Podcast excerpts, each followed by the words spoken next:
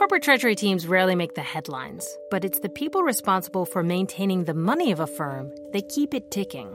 In the past, present, and probably the foreseeable future, corporations have had to weather the winds of political change, from world wars to Brexit.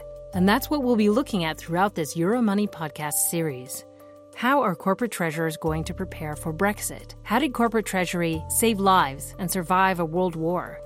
And who are these corporate treasurers?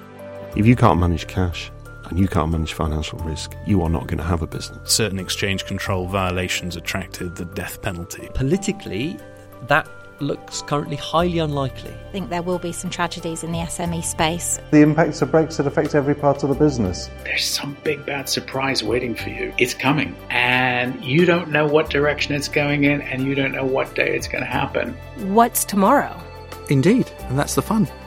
I'm Nell McKenzie, your host, and these are some of the questions we'll be asking on the Euromoney podcast, supported by Citi, Treasury, and Turbulence.